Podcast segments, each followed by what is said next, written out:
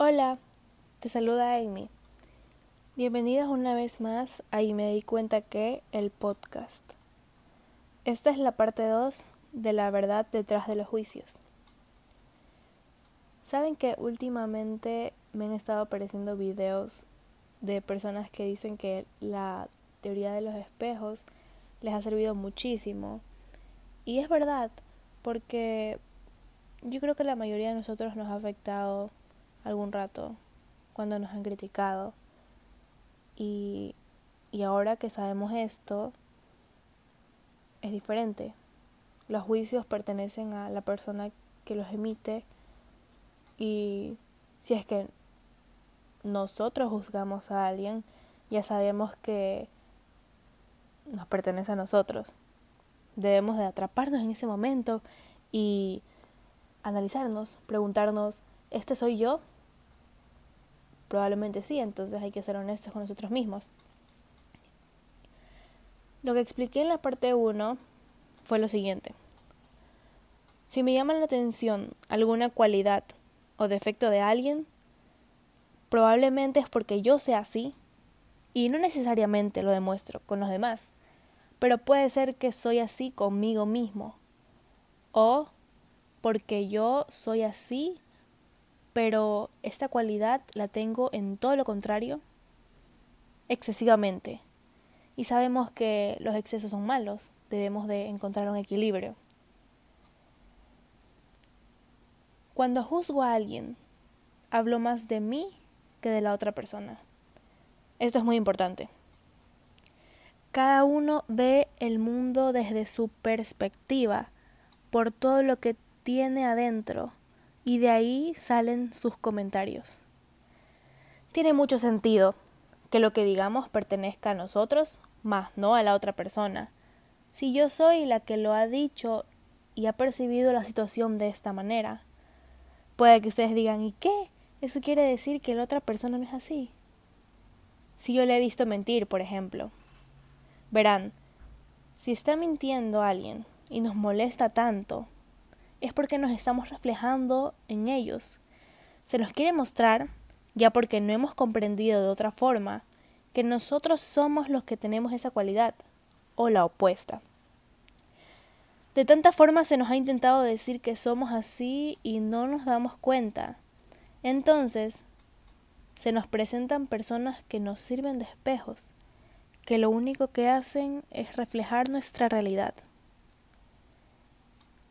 Hasta ahora vamos bien. Y podemos decir, ¿qué tiene la culpa el otro de estarme reflejando? Si lo único que quiere hacer es ayudarme inconscientemente a que yo sepa cómo soy. Oigan, sé que es difícil aceptar esto. Cuando yo supe de esta teoría dije, ¿qué? ¿En serio pasa esto? ¡Wow! Y lo primero que hice fue comprobarlo. Intentar comprobarlo, claro. Pensé en lo que me llamaba la atención de personas cercanas a mí y cómo, de qué forma yo podía tener estas cualidades.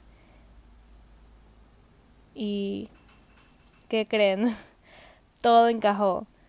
Cada cualidad me correspondía y me gusta decir que desde ese momento empecé a tener una llave que me ayuda a abrir una puerta nueva de mi crecimiento.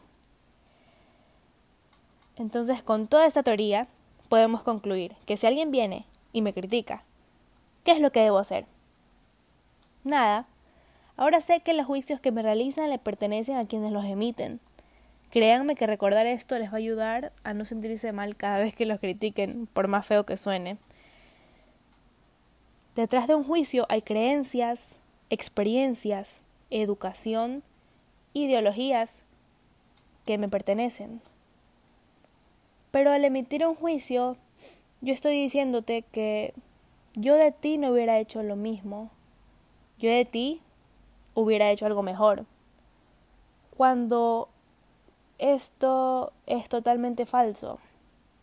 Si yo fuera tú, estaría viviendo con tus padres, tus amigos, habría pasado por las mismas circunstancias que tú Y honestamente no pensaría lo mismo que pienso yo siendo Amy. Si yo fuera tú, hubiera hecho exactamente lo mismo que tú hiciste, por buena o mala que sea la situación. Esto es debido al nivel de conciencia que tiene cada uno. Y sí, es difícil aceptar esto, pero es real. Así que quedémonos más tranquilos ahora que sabemos esto nos puede aportar nuestro crecimiento personal y lo que sí es que analicémonos. Analicemos qué nos llama la atención de otros cuando suceda. Atrápate en ese momento y reflexiona. ¿Este soy yo? Aprovechemos las situaciones para perdonarnos y amarnos.